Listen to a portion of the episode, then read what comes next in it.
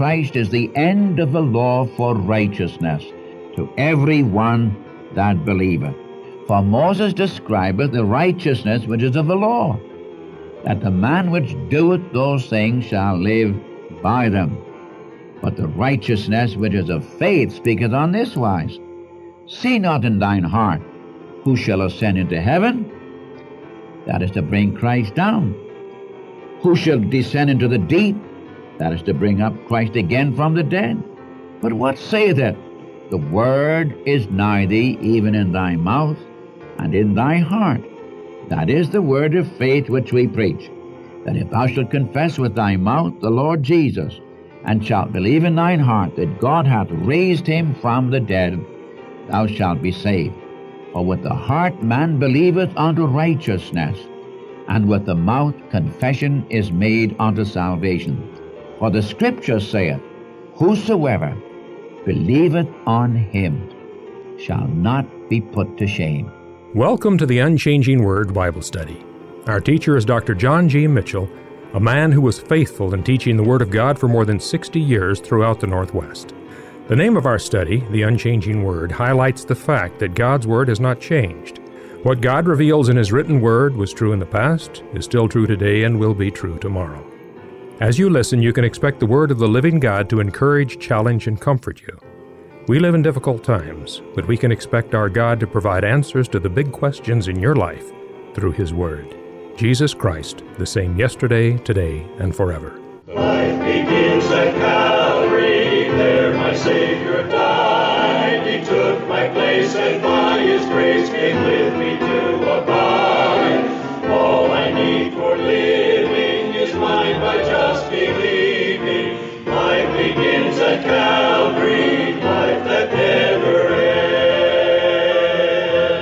On the Unchanging Word program, we are in Romans chapter 10, and we're looking at verses 4 through 8. We're looking at what the righteousness of faith is and how it is the end of the law for righteousness. For Christ is the end of the law for righteousness to everyone who believes. That is the word of faith which we are preaching, as the Apostle Paul writes. Dr. Mitchell asks, What side of the cross are you on? Are you on the one side of the cross where there is law, sin, and death? Or are you on the other side, on the resurrection side of the cross where there is life and union with the risen Savior, Jesus Christ, our Lord? Well, Dr. Mitchell will go on to explain the difference between the righteousness based on law and the righteousness based on faith. So take your Bible and turn with us to Romans chapter 10, verse 4. Here is Dr. Mitchell. Thank you. Good day, friends. We continue our studies again today in the book of Romans, chapter 10. We have been dealing with the fact that in chapter 9, God brought the people of Israel, granted to them the place of privilege of becoming God's messengers to the nations, the one through whom Christ should come. He made them the depository for the Word of God, and they failed God because of unbelief. And now, the nation being full of unbelief, what shall we do? So, chapter 10 Though God is in governmental discipline uh, with Israel as a nation, turns and offers a personal salvation to individual Jews, and I might include there, of course, Gentiles. God today is not dealing with nations, He is dealing with individuals. When God starts to deal with nations, when God starts to deal with Israel, He's going to deal with them in righteousness, for his judgments will be righteous. How else could God judge but righteously? And then he will work out his purpose with the nations and with Israel in the future. But today, in this age of grace, God is dealing with individuals irrespective of who they are, what they are, and so on. Now we were dealing in our last lesson with the fact in verses 2 and 3 that Israel had a zeal for God, but not according to knowledge. And they went about trying to establish their own righteousness, They did not submit themselves to the righteousness of God. The Jews claimed that they were following God's law, but they didn't keep the law. Nobody did, except our Savior. And because they were occupied with themselves and what they were doing in trying to merit favor with God, they did not submit themselves to the righteousness of God. For Judaism is a, is a religion of do as well as of ceremonies. But God's righteousness, God's salvation, is by simple faith. And hence, because they would not submit themselves to the Word of God, they had no spiritual discernment. They did not believe what God had said was true, and hence they were ignorant of His righteousness. And may I again say today, one cannot have one's own righteousness and have also the righteousness of Christ. Remember the Apostle Paul could say in Philippians chapter 3, verse 9, I count everything but loss, what for? That I might be found in Jesus Christ, not having mine own righteousness, which is of the law, but that which is through the faith of Christ, the righteousness which is of God by faith. And when a person seeks to establish their own righteousness, they are betraying their ignorance of the righteousness of God. And I might say very bluntly, the reason why people will not bow before God is because of their pride. As one man said some time ago on our eastern uh, coast, he said, I, a preacher, by the way, said, I'd rather go to hell on my own two feet than go to heaven on the back of another. Well, there's one thing for sure we know where he's gone. Now, when you come to verse 4, you have God's, God's method. God's method of putting righteousness, divine righteousness, to the account of men and women. So, verse 4 says, Christ is the end of the law for righteousness. If I might change the wording just for a moment to get the thought to your heart, Christ is the end of works for righteousness to every one that believeth. Remember, this is God's method. He's the end of the law. The law has had nothing to say since the death of our Savior. The law was until Christ. And again, I repeat what I said the other day in our last lesson. The law was imposed upon the nation Israel because of their ignorance of the righteousness of God and their ignorance of their own condition. When a person tells me that they're going to be saved by keeping the law of Moses, then I say you're going to be lost because no one except our Savior ever has kept the law of Moses. See, people fail to realize that the law, even the law of God, has a corresponding penalty. The wages of sin is death. The soul that sinneth, it shall die. Cursed is everyone who continueth not in all things which are written in the book of the law to do them. And he that breaketh the law in one point is guilty of all, and the law never gives you a second chance. You see, friends, what we need is not the law. What we need is a Savior. What we need is not even an example. While you see, the Bible says Christ was our example. In what thing? Not in salvation. In meekness, in humility. That verse that you're quoting is in 1 Peter uh, chapter 2. Christ left us an example that we should follow in his steps. Who did no sin, neither was guile found in his mouth, who when he was reviled, he reviled not again, but left all things to him who judgeth righteously. No friend, let me be, let me be very, very clear. Christ is the end of the law, the end of works for righteousness to every one that believeth. It's a wonderful thing, this. Christ has met every claim, every demand of the law. Christ is all that we need. The law was terminated at the cross for the believer. The account is closed. Take a book of Ephesians, chapter 2, the book of Colossians, chapter 2. You know, one could multiply the passages. All the law can do is to curse. And the law, I repeat it, has had nothing to say since the death of Christ. For example, let me say word to you who are Christians, you are trusting the Savior. Let me ask you what side of the cross are you on? Are you on the one side of the cross where you have law and sin and death? And those three you can't separate. The law is the strength of sin. The wages of sin is death. But you see, I accepted the Savior. Yes, and now you're joined to the risen Lord. And you don't find sin or death or law on that side of the cross.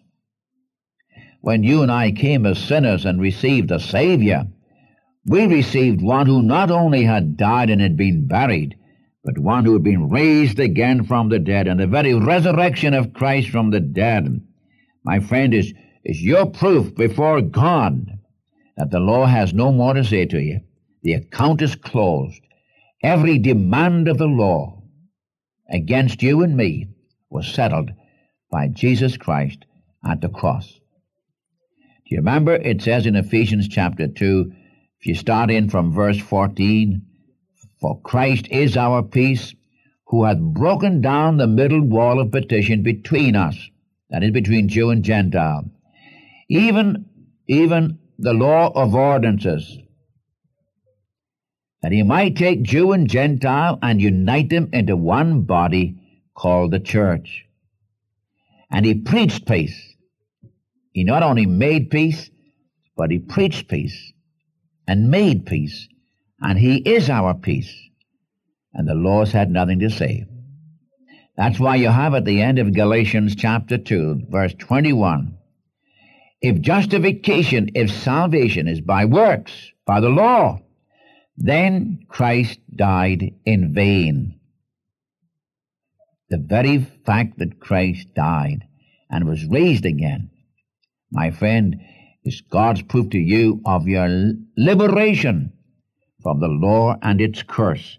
You remember in Galatians 3:13, Christ hath redeemed us from the curse of the law being made a curse for us, for it is written, Cursed is every one who hangeth on the tree.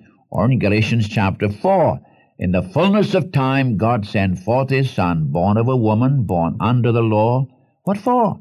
That he might redeem them who were under the law, that we might receive the adoption of sons.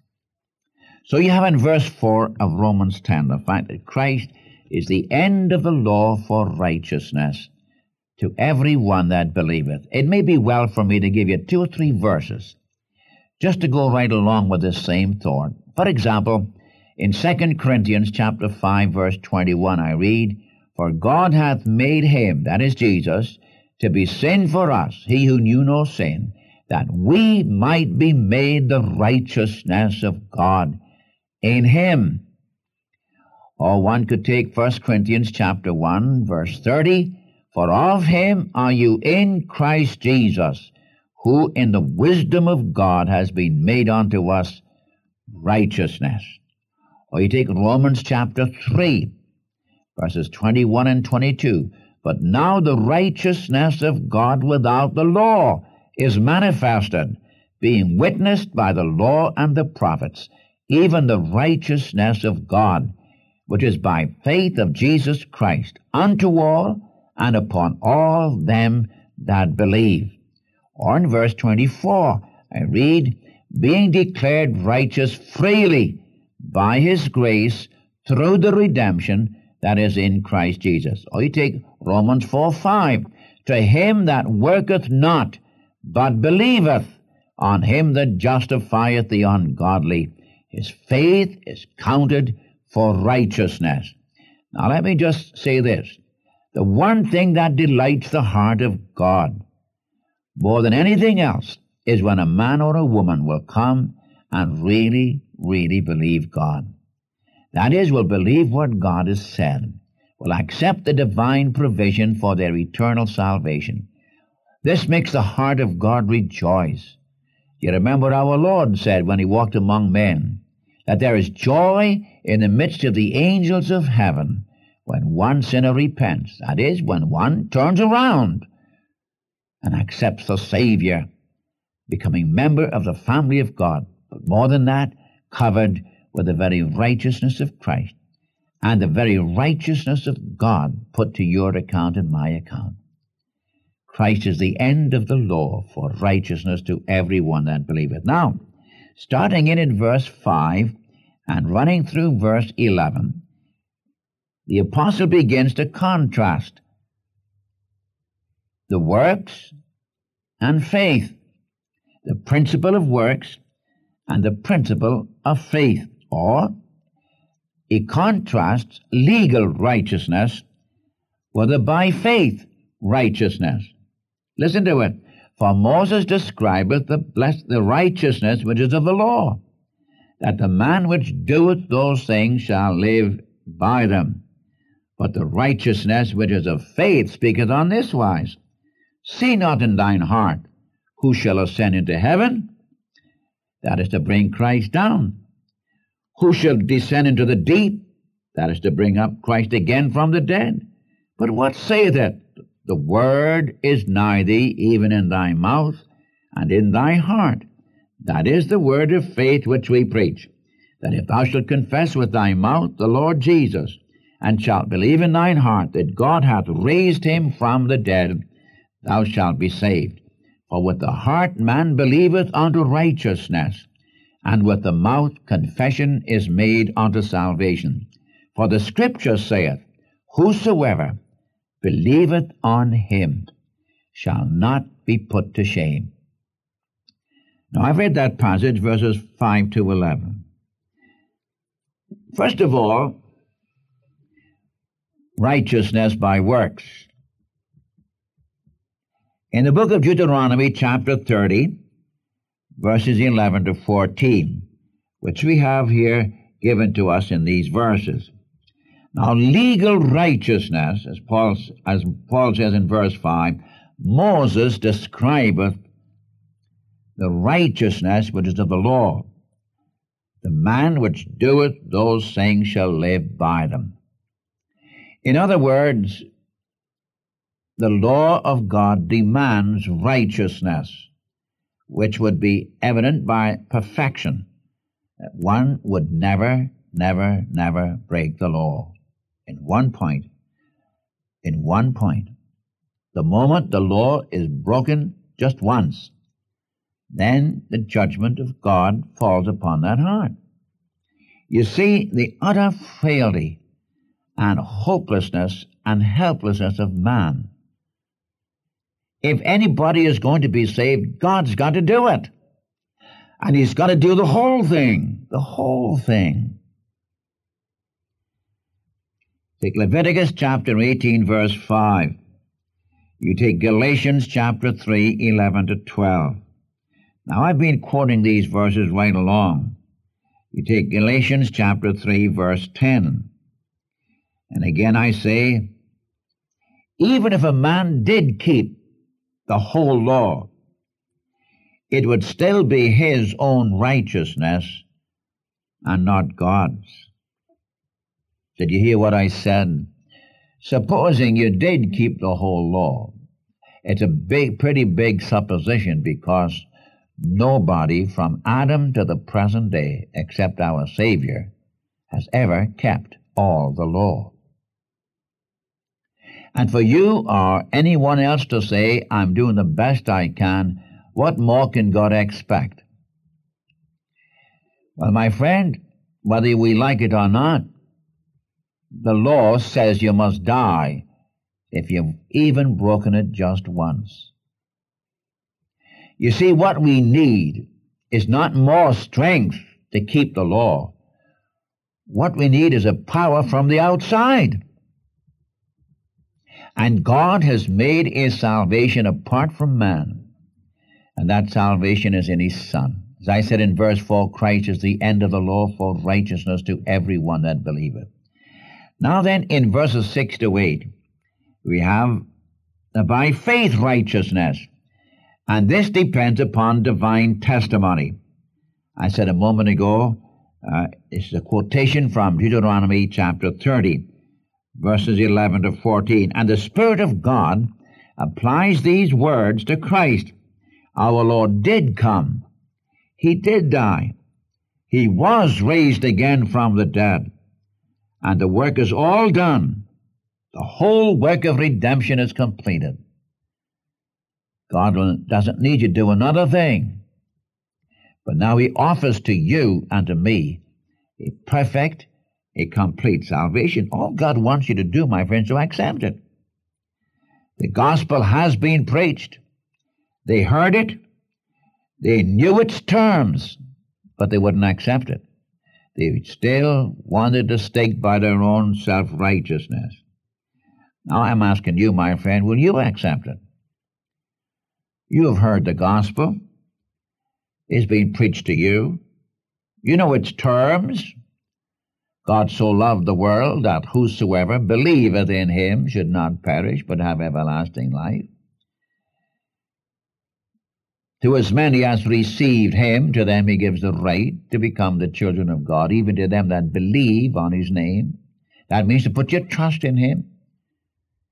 When the Philippian jailer said to Paul and Silas, Sirs, what must I do to be saved? They said, Believe on the Lord Jesus Christ, and thou shalt be saved, and thy house. Isaiah 53 1 says, Who hath believed our report? What report? the report from God to men, God has already revealed himself in his Son, Jesus Christ. And God is not going to give any more revelation than he has given. He has given enough revelation for you and me to turn to the Savior. Stop our deadly doing and start and trust Jesus Christ. This is what God wants of you. The word is nigh thee, even in thy mouth and in thy heart, the word of faith which we preach. And again, I say you have two real principles that can't be mixed. Either you're going to be saved by works or you're going to be saved by faith. Not works plus faith, not faith plus works. You're either going to be saved on the principle of works or on the principle of faith.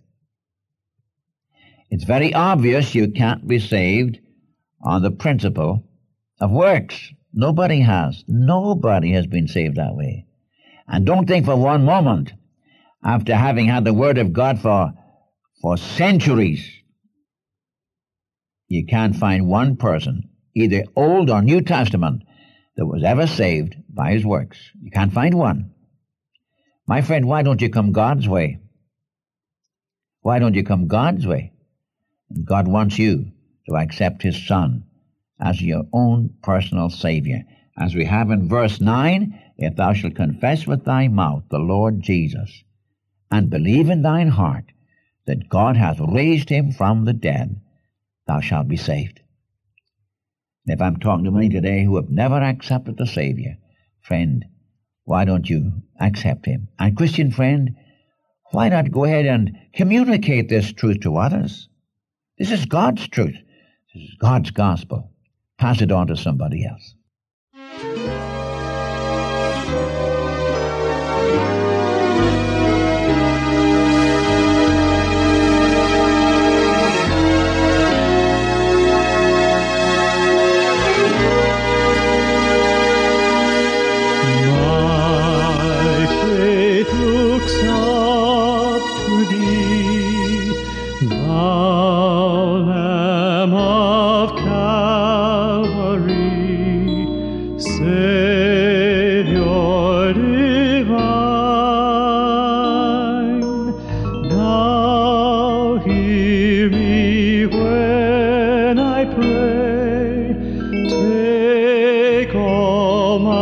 Christmas.